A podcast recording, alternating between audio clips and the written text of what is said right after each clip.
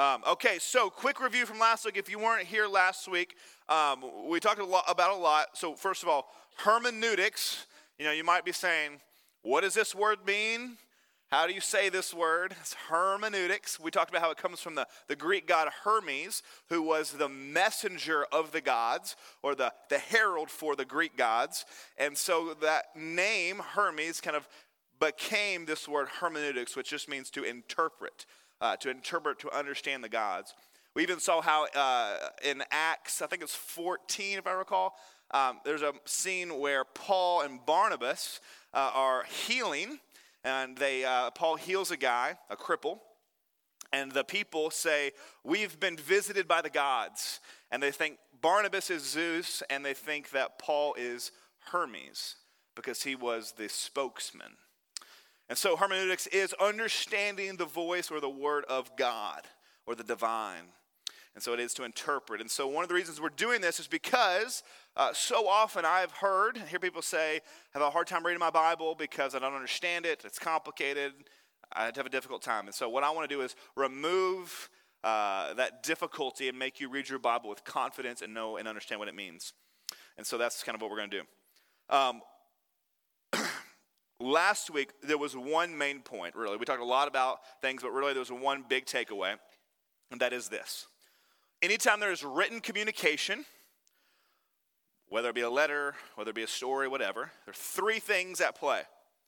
There is an author, there is a text that the person has written, and there is a reader or someone who receives that message.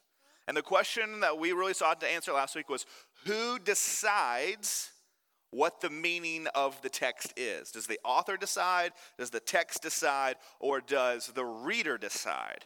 what the meaning of the text is. And so we went talked a lot about, about a lot of things and ultimately came to the conclusion the author is the sole determiner of meaning.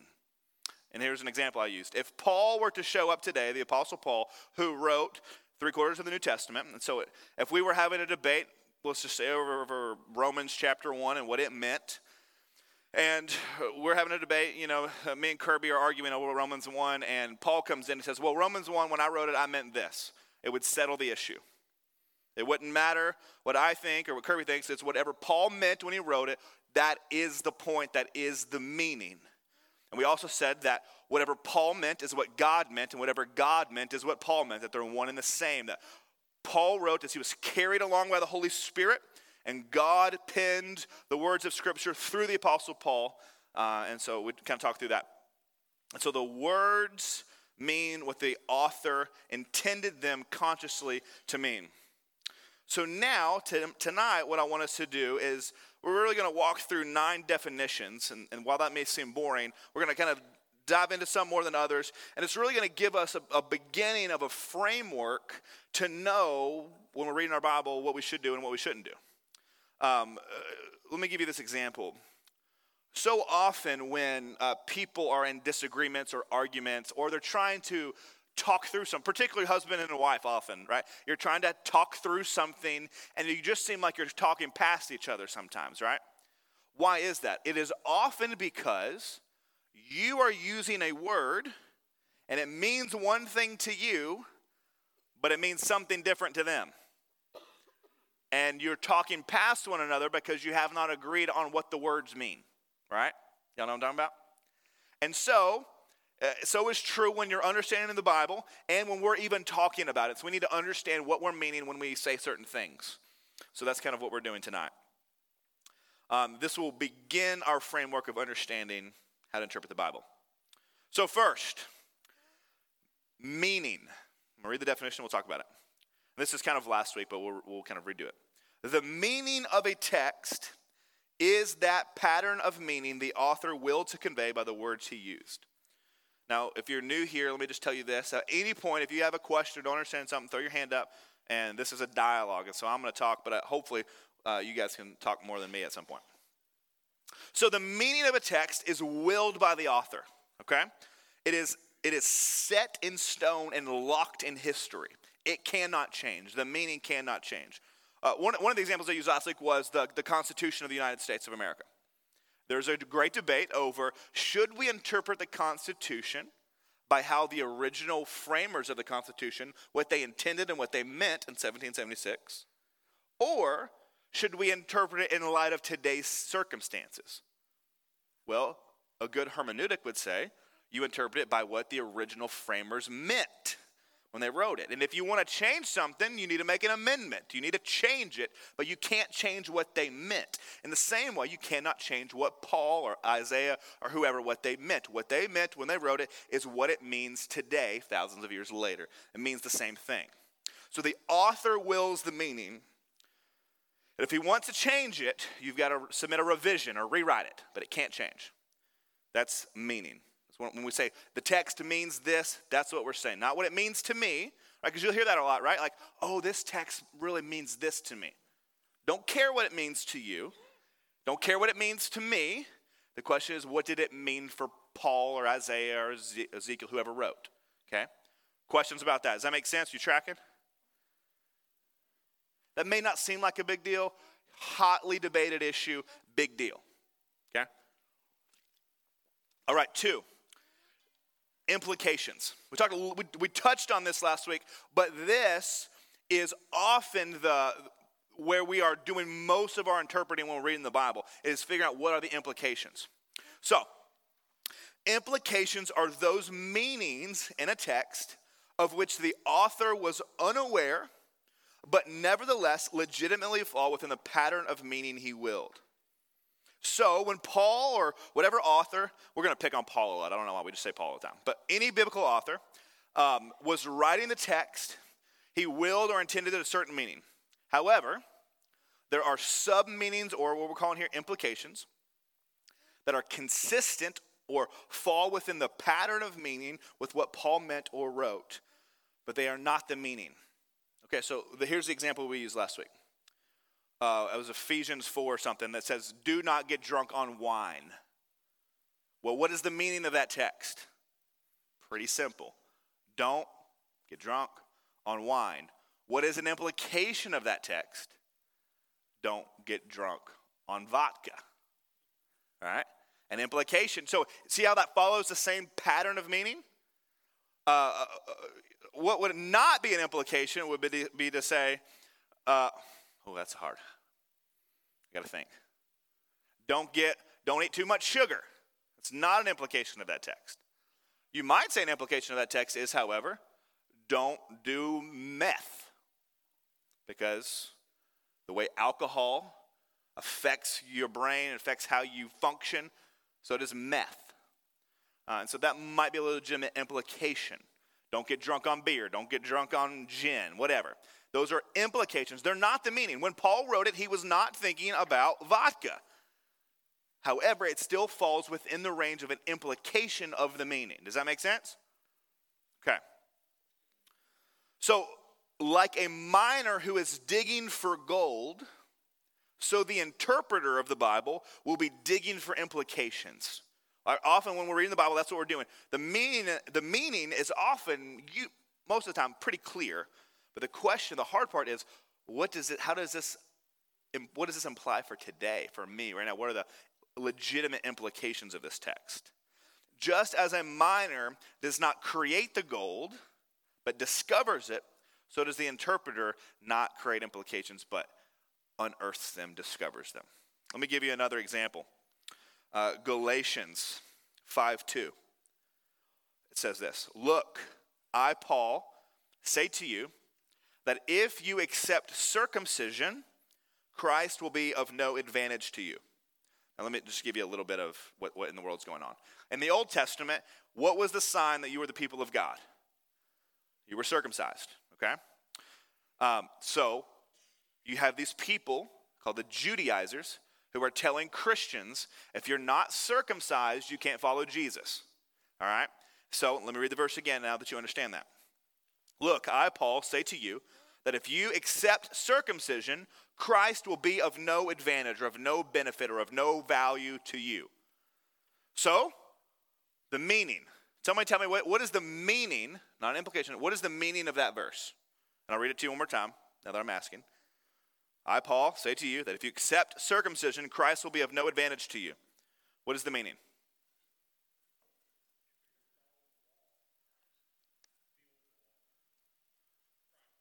Yes, yeah, yeah. If you think that you doing anything will get you to God, Christ is of no value and you're not saved, right? You are separated from God. Okay, that, that's absolutely it. If the Gentile Christians submit to being circumcised from the pressure of the Judaizers, uh, then they will have basically renounced their faith because they will have no need for Christ, is what Paul is saying. The willed meaning that Paul is saying in the text is not very applicable today, right? Nobody is running around saying, none of, all y'all going to hell unless you get circumcised. Nobody's saying that. Okay? So the meaning, not very applicable. Applicable. applicable. Thank you. There is no one in the church doing that today. So either this verse doesn't mean anything for us, or there are implications that follow the same pattern of meaning, and those implications have value for today. Does that make sense? So, what might, let me give you one more, let me give you an example that Martin Luther used, and then I'm to ask you for a modern day one. Martin Luther, you know, the Protestant reformer, uh, late 1500s, used this verse during the Protestant Reformation to combat the buying of indulgences or doing penance. Now, if you don't know what an indulgence is, the Catholic Church at this time in history was saying if you buy this indulgence, you know, this piece of paper signed by the Pope, if you pay money for this, you will get X amount of years out of purgatory. Right? You, you pay this amount of money, you get a, you get a thousand years and that you don't have to spend in purgatory. Or they would say you would have penance. So, okay, you did this sin, so if you want to make up for that sin, you've got to go do A, B, and C. Well, Luther said that this verse that we just read about circumcision has an implication for that, right? Because, what's the implication? To do anything apart from grace and faith in Christ and repentance is following the law. It's me trying to do something to earn my way to God, and I can't. All I can do is receive grace and have faith in Christ, right? And so, this verse that we just read is an, has an implication for Luther during the Protestant Reformation. That was not, when Paul wrote it, he was not thinking about indulgences in the Catholic Church. It's not the meaning, it's an implication of the meaning. Y'all tracking? Okay. Can you think of a modern day application for this, or a modern day implication for this verse? Works, yeah, yeah. But so, but let's get let's get more, more specific. It's absolutely that's it. Works. But how do we do that? How does that present itself to us today? What do we trust in that's not Christ alone? Say what?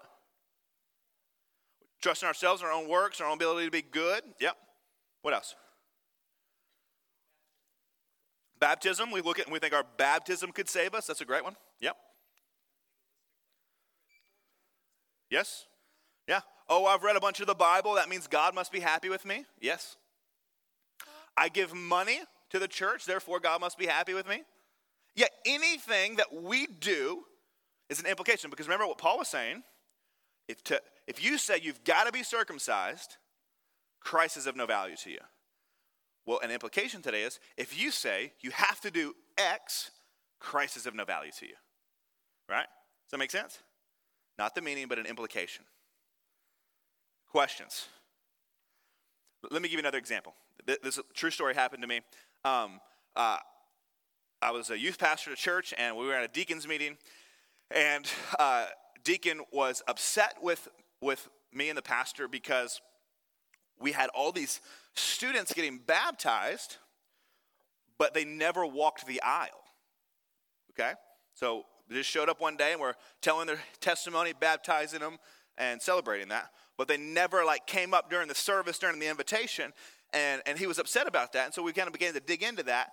And he said that this was the moment that, you know, if you deny me before men, you'll, then God will deny you before his father. And they got to, this is their public profession. They walk the aisle in front of everybody.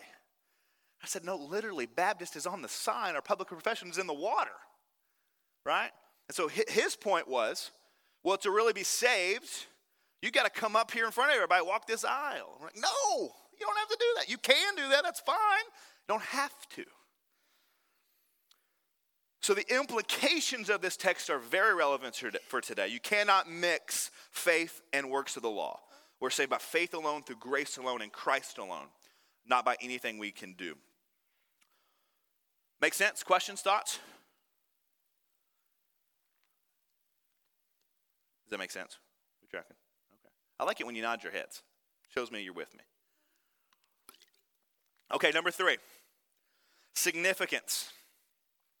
Significance refers to how a reader responds to the meaning of a text.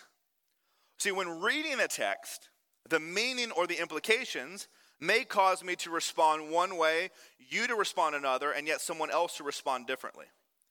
So if I read the, the, the, the Great Commission passage in Matthew, go into all nations and baptize, make, you know, make disciples, baptize in the name of the Father, Son, and Holy Spirit. I may read that and respond and say, I need to be a missionary. You may read that and say, I need to go witness to my coworker. Someone else might read that and say, This is the dumbest thing I've ever heard. And all of those are legitimate responses. The first two are legitimate because the, they follow the pattern of that implication, deciding to be a missionary, deciding to be a witness. The third agrees what the meaning is, but rejects it in the sense that I'm not going to do that. Okay? So instead of our language being, well, you know, this text to me means, or to me this means this, or to me this means that, which is kind of postmodern relativism. We don't want to do that. We can legitimately say, well, this text is significant to me in this way. That, it re- uh, that this text I felt called me to be a pastor. This text really led me to witness to my neighbor. This text really led me to do this. And so instead of it means this to me, no, it has significance for me in this way. Significance can also be seen as application, but so can implication, so it's not necessarily the helpful word there, but in some ways it's how we apply it to ourselves legitimately. Does that make sense? Okay, four. Subject matter. Subject matter, oh, I spelled referee, not refers. That's funny. Refers to the content or of stuff talked about in a text. Here's our point. When we come to a text, we want to separate the subject matter, which I'm going to define, from the meaning of a text, okay? In every text, there are a lot of things going on, okay? There are a lot of things that you could explore in any given text that you're reading. Uh, for example, we can read the gospel accounts and we can learn a lot about Jewish culture. We can learn a lot about uh, architecture in the first century. We can understand the state of medicine and disease um, in the first century. We can learn about what types of boats they used, how they fished. We can learn about their government, their religious structures. All these things are found in the text, and all of these things are subject matter, but they're not the meaning. Okay? Paul write when, when John, like I'm studying John right now for a Sunday, when John is writing about uh, calling Jesus, calling the disciples, and they're fishing and they're casting their nets. John's point isn't to tell you about what fishing was like. It's not, it's not a meaning, though that subject matter is there, and we can learn some stuff from that. That's not John's point. So authors use subject matter, use all the what's kind of going on in the story as a means to communicate their meaning. But what we can't do is say, oh, there's all this other interesting stuff, and this is what it's about. We might learn stuff, but that's not what it's about. The meaning is what the author intended. Does that make sense? Questions? All right, five mental acts. Mental acts refer to the experiences the author went through when writing the text. Here's the thing we cannot have any clue what the author was thinking when they wrote this text unless they tell us. We cannot have any idea what Paul was thinking. But a lot of times you'll hear people teaching and they'll say, oh, well, you know, what, what's really kind of going on in Paul's mind here is A, B, and C, therefore he wrote this. We have no idea what was going on in his mind. You cannot even begin to think for a moment. For, for, for example, some people say, oh, well, in Philippians, Paul was in prison. And he was in, because he was in prison writing these letters, you know, he must have felt like this and this. And, and he was, you don't know how he felt. Unless he tells you, you don't know how he felt. You don't know what he was thinking. And so you should not venture to guess or to think what he felt or what he thought, unless he specifically tells you in the text. Um, so don't do that. That's not helpful. But people do it all the time, but don't do that. Does that make sense?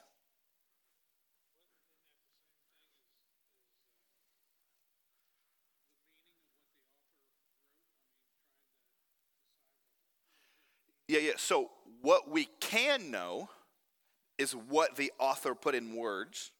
What we can't know is what was going on in his mind while he chose these words. Now, the words may give us some inclination as to what he was thinking, but we can only know in as much as he wrote. Does that make sense? Let me give you another example. When people say, like, uh, uh, in Philippians, Paul's in prison, and Philippians is all about joy, right? It's like about having joy.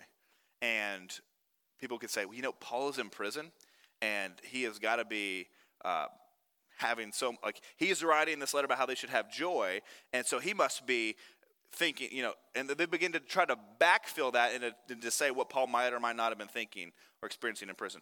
We can't know what he was thinking unless he tells us. All we can know is what he told us. So we, the meaning is what he told us, and we shouldn't try to guess at what he was thinking.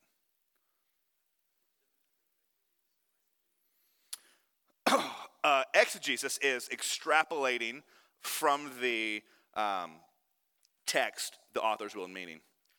Oh man, I haven't thought, I heard that word. I help me, brother. Yeah, you're pulling out of it. Yeah, yeah, yeah, yeah, yeah. Good. Any other questions?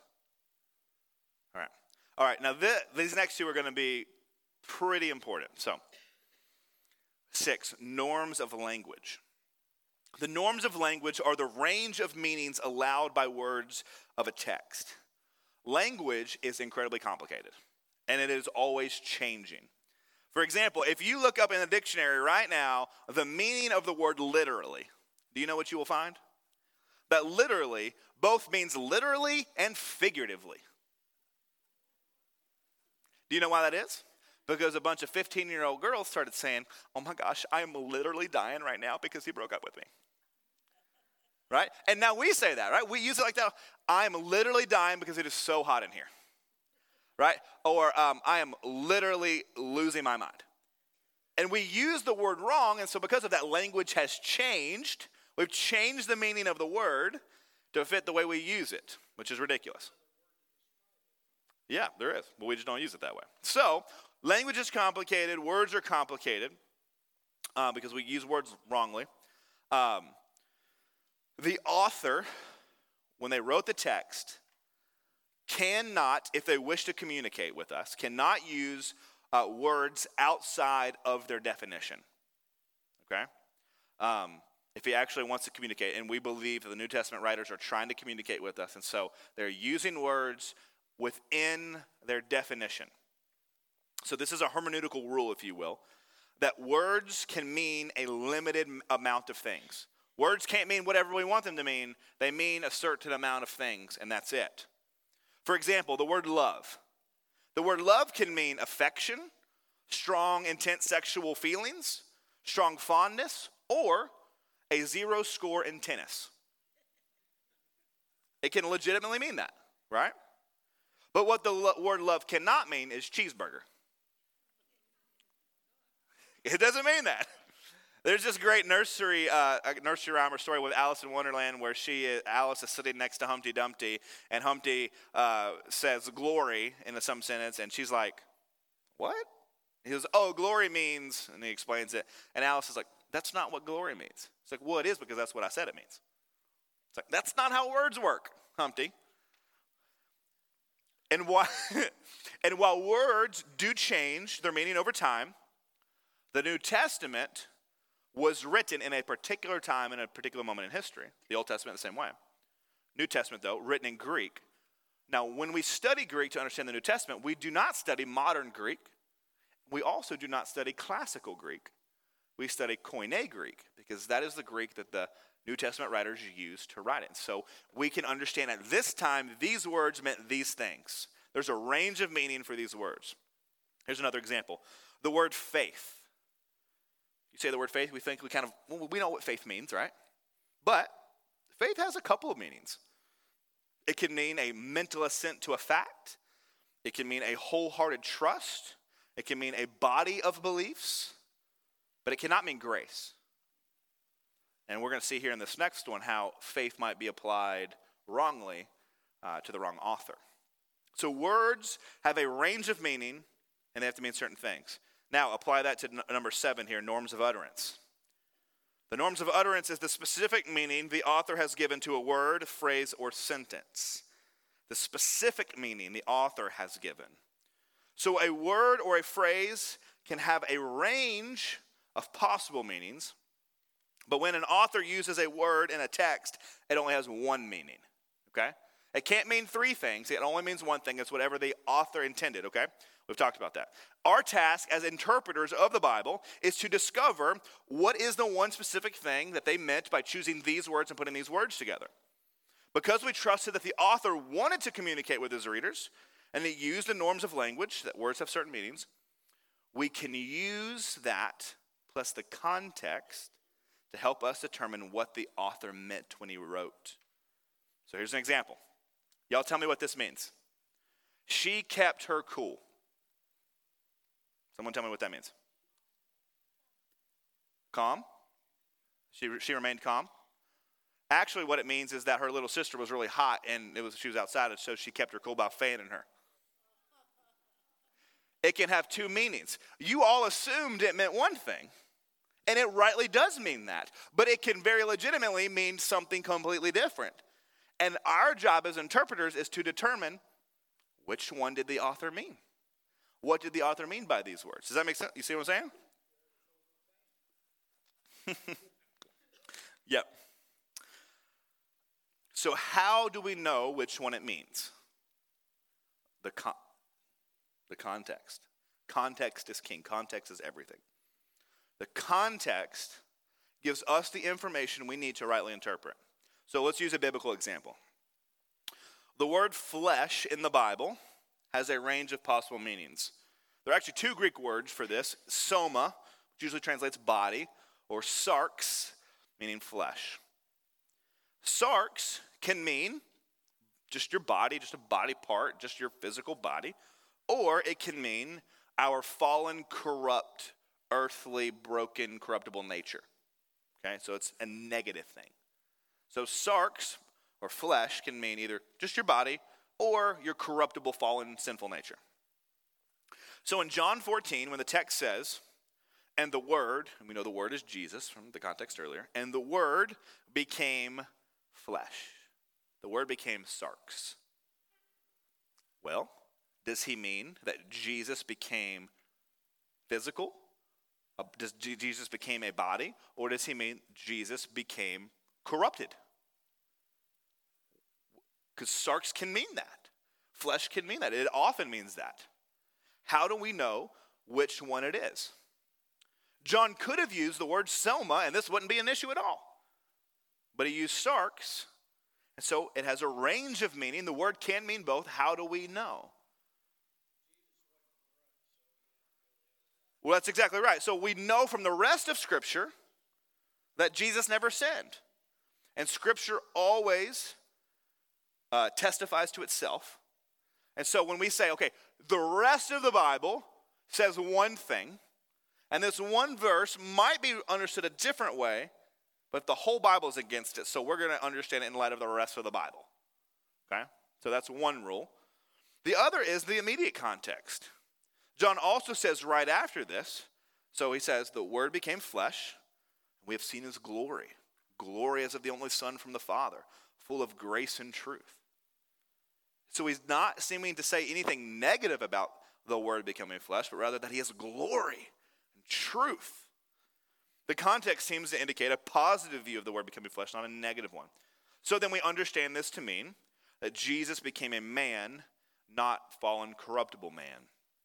But without the context, it could legitimately be read either way. so here's a funny story. Last night, meeting with uh, a team who is working on uh, uh, some, some language for uh, our leadership structures and processes, constitution, things like that. Writing community handbooks. And, and we were one, there's a, a line we were trying to describe the role of, of deacons. and we wanted to say something basically to the effect of um, it is the job of the deacons to um, take care of, I think, uh, uh, take care of the, the temporal needs of the church. We're like, ah, temporal, that's not a good word, so let's use a different word. Uh, physical needs. It's the job of the deacons to care for the physical needs of the church. Like, okay, that's pretty good. Well, a particular nurse in that room, who's might also be in this room, uh, said, "Well, well, does that mean when I'm sick, the deacon's going to come into my house and make sure I'm feeling better?" I was like, "Well, maybe, but that's not exclusively what we're saying."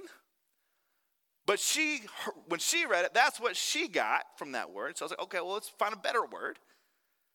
And so we, we looked up just Googled synonyms for temporal or synonyms for uh, um, physical. And there's a whole list, and we are reading through them. And one of them was sensual. And so we joked about it is the responsibility of the deacons to care for the sensual needs of the church. No, not using that one. not using that one. Even though it was a synonym, supposedly, we're not using that one. So we, de- we determined to use uh, the word, um, what do we use? Material, thank you. Material needs of the church. it was so funny. We had a good laugh about it. Words matter. Particular words matter. And the author willed and intended particular things by particular words, and it's our job to figure out what did he mean by this word? And what does the context that he gave us tell us about this word or this phrase or this sentence? Does that make sense? That's super important and like is like a huge part of when you go to the Bible and interpret it is understanding this. And a lot of the time, a lot of the arguments that we have over what a text might mean is over these things. What do words mean? One of the things that uh, is often helpful, you say you take Paul for example, and you uh, or John. We take John for example, and you say John. Every time he uses the word cosmos, which is the English word world, it's always negative. Everywhere through the Gospel of John, the word cosmos is negative. So when you come to John 3:16, he says, "For God so loved the world, the cosmos." You know, everywhere else, John thinks it's negative. So it's a shocking thing that how could God love the world? Because the world's negative. But he does. Even though the world's broken and fallen, God still loves it. And so understanding how an author uses the same exact word elsewhere helps us to understand it when it might be confusing. All right, questions? All right, eight, literary genre. Literary genre refers to the literary form being used by the author and the rules governing that form. The biblical writers, much like writers of anything else, use literary forms or genres of their day and the rules that govern them. Okay? If we do not understand what genre we are reading and what rules govern that genre, it will be impossible for us to understand what the author intended when he wrote it. So, what are some literary genres in the Bible? Poetry, the Gospels, prophecies, parables, apocalyptic, historical, hyperbole, you know, historical narrative. Someone say parables? Parables. Wisdom literature. Okay. Um, there are legal writings. Legal writings. Oh, my lawyer go? There he is. Legal writings. So let me give you an example. Proverbs. Proverbs is wisdom literature. And if you read the Proverbs like a New Testament letter, an epistle, you will completely misunderstand Proverbs. Here's a great example. Here's a classic verse that people have read wrongly. Train up a child in the way that he should go, and he will not depart from it. When we read this like it was an epistle, baby, that's a promise you can take to the bank. And if I raise my kid in church, then when he grows up, he ain't to leave church. And we know that ain't true. But Proverbs is not an epistle. We don't read it like an epistle. It's not a promise.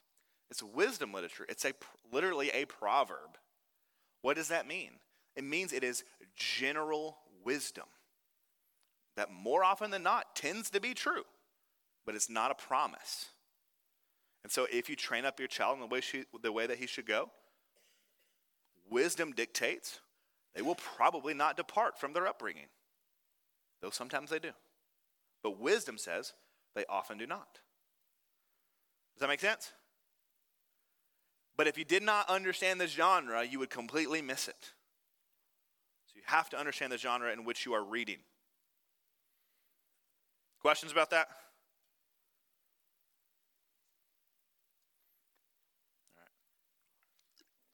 Nine. Context. We talked about this a little bit, we're going to talk about a little bit more. Context refers to the willed meaning that an author gives to the literary material surrounding his text. So, to understand a word or phrase, we must understand the surrounding words or phrases that give context to the words we're trying to figure out. Uh, I gave you the example just a minute ago of John 3.16 and understanding the, the word world and how that might help you understand John 3.16 a little deeper. Another example, the word faith. Greek word for faith is pisteuo. And when pisteuo is used, it has a range of meaning. It could mean a mere mental assent to a fact, a mental agreeing with a fact, or a wholehearted belief. Okay, those are two of the possible meanings. So when you read Paul, what does Paul mean when he says faith? But then in contrast, when you read James, what does James mean when he, you read the word faith? You see, if you, um, uh, if you understand which one means what, it changes your understanding. And the only way you can know what James means by faith and what Paul means by faith is the context that he puts it in. If you, re- if you understand James to say that faith is a wholehearted belief, James will not make much sense when he says faith without works is dead. A wholehearted belief in God without works is dead? No. James is saying a mental assent to a fact is dead unless it is backed up by works, unless it is backed up by a faith that changes you. And if you understand Paul, who's saying you're saved by faith alone, to be a mental assent to a fact, that doesn't make sense. But when you see it's a whole, a wholehearted trust, changes things, right? So, what did that author mean by the word? The word has a range of meanings, and the only way we can know what that author meant is the context in which he puts it in. Does that make sense? For a context, you should start with the, when you're looking at this verse, you look at the verse immediately before it and immediately after it. Okay, what, what do these things say about this? Does it help us understand? If that doesn't, maybe you zoom out a little bit more, look at the paragraph. That doesn't help you zoom out a little bit more, look at the chapter that doesn't help, maybe zoom out a little bit more, look at the before chapter and after chapter, and then zoom out more, look at the, the whole book, and then look at the whole Bible. Okay? And when you do all of those layers, it will help you figure out difficult texts by the context. The other thing I would say is that sometimes the New Testament writers, for example, will quote the Old Testament, right? They do this all the time. They quote the Old Testament all the time. Well, something that's very helpful, stop. So you're reading, they quote the Old Testament, stop, flip back to the Old Testament, find where this, where, where's this reference from, okay, find it, now figure out what the context that that verse was given in, and then say, okay, what did Paul mean by quoting this in this other context, and how do those things fit together, and what was he saying? And it'll make it even more deeper and help you understand it and shed a lot of light on that. Does that make sense? Okay.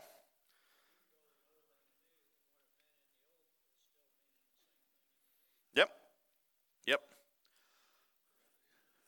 Yeah.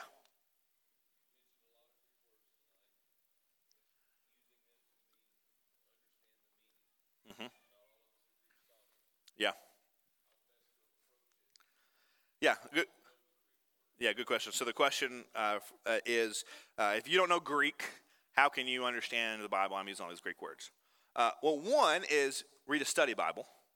Study Bible will have notes in the bottom, and if it's important, usually they'll say, "Hey, here's the Greek word. Here's here's some stuff about it. Here's what that'll mean." Um, but but in a lot of ways, what we're doing is trusting a good translation. This is why picking the right translation matters. That's why I preach from the ESV. The NASB is really good. Um, uh, but that's why something like uh, the message, it's not, not even a translation. It's a, it's a phrase for phrase understanding. It's not even a translation. Under, uh, even something like uh, uh, the, the New Living Translation, which can sometimes be good, is not a word for word translation. It's a thought for thought translation. Uh, and so you, you miss a little bit there. And so when you have a good translation, like the NASB is probably the best from, from the Greek. It's a little wooden. That's why I like the ESV. It's a little easier to read. But the NASB is pretty wooden um, because it tries to bring the Greek straight into English as much as possible. Uh, and so that gives you a pretty good understanding of this is what, and, and, and you're relying on that translator interpreting it for you. So you just got to, you have to just own that and say, okay, unless I'm willing to dig in a little deeper, I've got to own I'm trusting this translator and how he used this word, how he translated this word. Um, but yeah, does that make sense? Is that helpful? You don't have to know Greek to know your Bible. All right. yeah.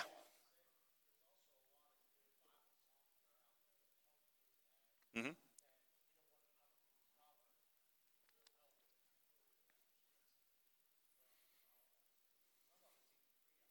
Yeah, yes, it is. You can hover over a word and it'll show you the Greek word and all possible meanings and things like that. Reading the Bible is not like reading your favorite mystery novel. You cannot sit back and just take it in like a movie and not be thinking. I remember one time I sat down to read the book of Galatians. I was, I don't know, probably 17 years old. And I read the whole book of Galatians in one sitting. And when I was done, I thought, I have no earthly idea what I just read. I couldn't tell you one thing about it. You cannot sit and mindlessly read. You have you can't check your brain off. You've got to I mean, this is a this is a book written in three different languages over the course of 1500 years by 40 different authors and cultures that do not resemble anything Western culture. And, and you're not. And so when you go to it, you've got to say, okay, it's time to meditate, it's time to think, it's time to wrestle, it's time to ask questions, it's time to zoom in. I'm just going I only got time to look at these five verses and read them over and over and over again and really try to figure out, okay, what is going on here? And then understand the context. We too much we, we want to, oh, I'm going to read my Bible and we think I'm going to read a chapter a day. And you go and you read a whole chapter and you just don't get it because you've read too much and you can't understand it all. Slow down, digest it, underline, circle, write question marks, point, okay, this connects to this idea down here. Write all over that thing. That'll be helpful. And then go back and read it again and read it again. Yeah, ask other people what they think about it. If you don't do that, you will not come to your Bible and come away with understanding what it means. Um, it's not easy. Like, we like to have this fairy tale idea that, oh, the Bible is the Word of God. It says a love letter to God. It's just so easy to read, but it's not. It's difficult and it takes work. That's why we are having this class. But if we follow these rules and others that we're going to be doing over the next few weeks, it will, it will help us to rightly divide the word and understand it. So, we got 15 minutes. Here's what I want to do. Uh, we're going to practice something. So, we've talked a lot about this verse, and um, well, there was some questions about it last week, and so we're going to put our hand at interpreting it. So, I'm going to give you one verse, and, and, and I'm going to give you a few minutes to work on it yourself. And I want you to use the surrounding context and I want you to tell me what the meaning is and what are some implications for today about that meaning. And you're going to need to read a few, you know, three, four verses before and three, four verses after it. But the particular verse I want you to look at is Philippians 4:13. And then we'll see if we can figure out what the meaning is and what are the implications. So take a few minutes, do that, and we'll talk about it.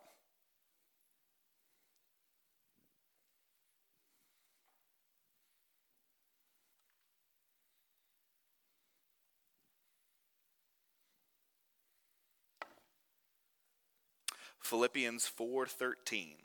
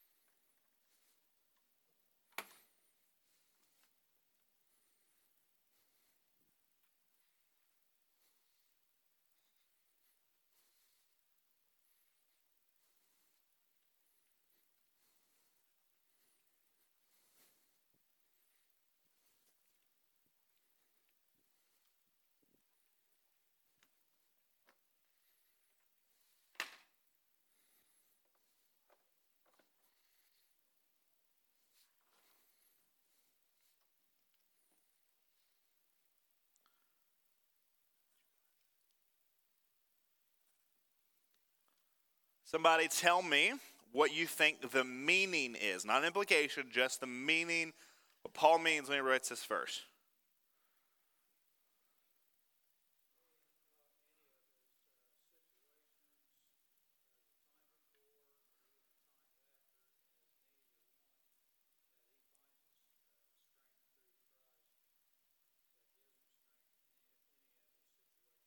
Okay, good. Others. Christ, all things are possible. Okay.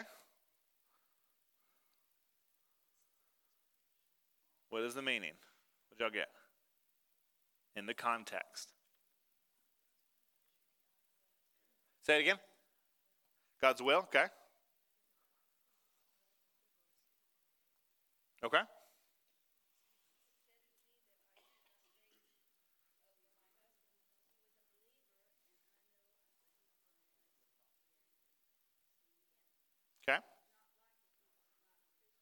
Right. Right.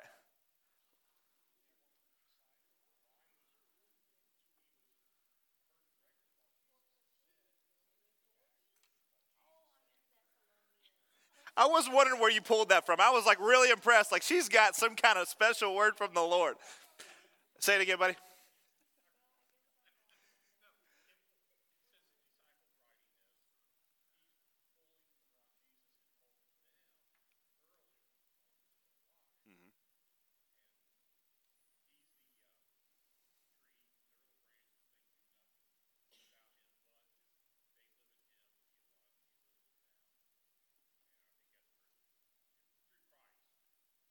Yeah. What'd you read? Oh, gotcha. Yeah, yeah. Okay. yeah. Others? Yeah.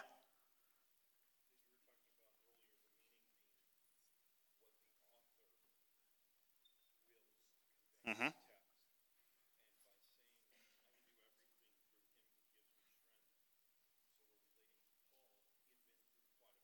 Yep.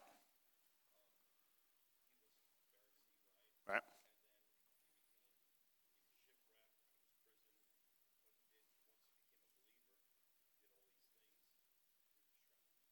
Right. Well, so uh, let me re- go ahead, and I'm going to answer. Go ahead.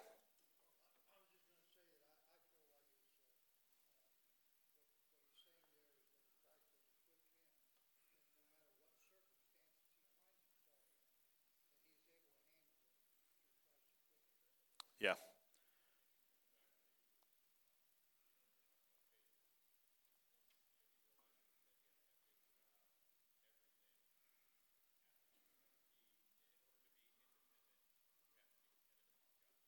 Yeah.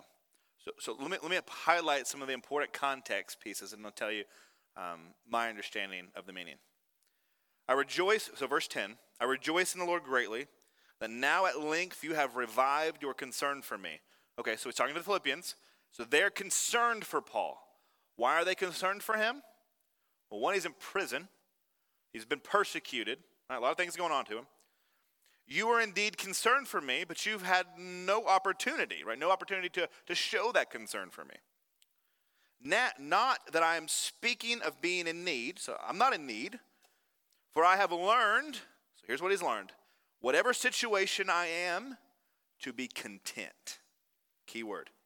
I know how to be brought low, I know how to abound in any and every circumstance. So, in any and every circumstance, I have learned the secret of facing plenty and hunger, abundance and need. So, that's the context that we're coming to this monumental verse that, you know, we think means I can throw a touchdown pass if I believe in Christ. But what he's saying is, I know what it is to be rich, and I know what it is to be poor. I know what it is to have a lot of food and no food. I know the secret to contentment. And then he says, I can do all things through him who gives me strength. So, the, so he's saying, the reason I can be content in whatever situation I'm in is because Christ gives me the strength to be content. Whether I've got a lot, whether I got a little, whether I'm in prison, whether I'm in a mansion, whatever, I can be content because Christ gives me the strength to be content. That's the meaning. What's an implication of that for today?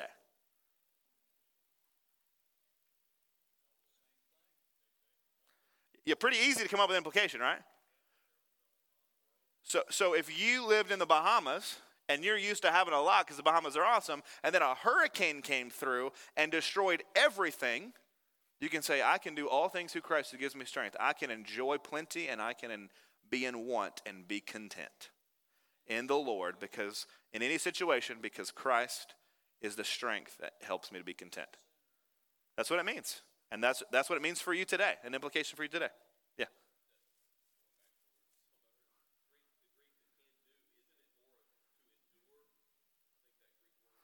I'd have to look at it. I don't know what it is off the top of my head. Yeah. Yeah. Mm, yeah. Yeah. Yeah. That would make sense. Yeah. Does that make sense, guys? Here is a verse everyone, every athlete in the NFL you, who's a believer uses. They put it, uh, you know, I think Tim Tebow put it on, uh, you know, his his paint on his face. Everybody uses it. Everybody posts this. Oh, I'm going, you know, I, I, what, I've got a hard test I haven't studied for, but I can do all things through Christ who gives me strength. I can pass that test. It doesn't mean that. It doesn't mean that. And it doesn't matter if it if you if you uh, if it encourages you, if it gives you help and it helps you throw the touchdown pass, great, but that doesn't mean that's what the verse means. Okay? And it is our job to dig and unearth what the meaning is because what the meaning is is what God is telling you for today and the implications for today. Does that make sense? Questions. We got, we got like two minutes. That clock's wrong. My iPhone is right. What you got? Questions? Yeah. Yes. Uh huh.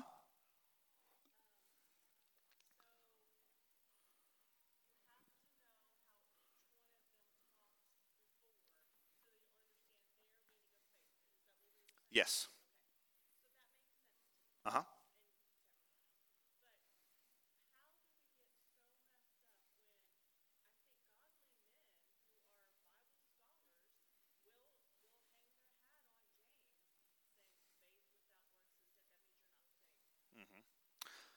Um, well, let me just let me just explain James a little bit to you and see if this helps. Um, it is true faith without works means you're not saved. The question is, what does he mean by faith and what does he mean by works? So you got to understand what he means. Okay, he's not saying unless you have your own righteousness, then you're going to go to hell. That's not what he's saying. He's saying if you have faith, it will be seen in the works you do. Eh, so another example, biblical example would be if you are a, a tree that's alive, you will produce fruit. Okay? You might produce a little blueberry, but you will produce some fruit. And if you're and Jesus says, if you don't produce fruit, you should be cut down and thrown into the fire to be burned. So, James' meaning is that when he says faith, he just means, listen, you just saying you believe some things doesn't do jack diddly squat. You just having a mental assent to some facts doesn't change anything. But if you have a mental assent to facts that changes you, that faith is alive, it ain't dead. It's true religion. But Paul, he's not talking about that. He's talking about no, apart from faith, you can't be saved unless you have faith and nothing else. So they're both true, but they're kind of two sides of a different of the same coin. Does that make sense? Great question. Others. Good, because we're out of time. Yeah, quick one.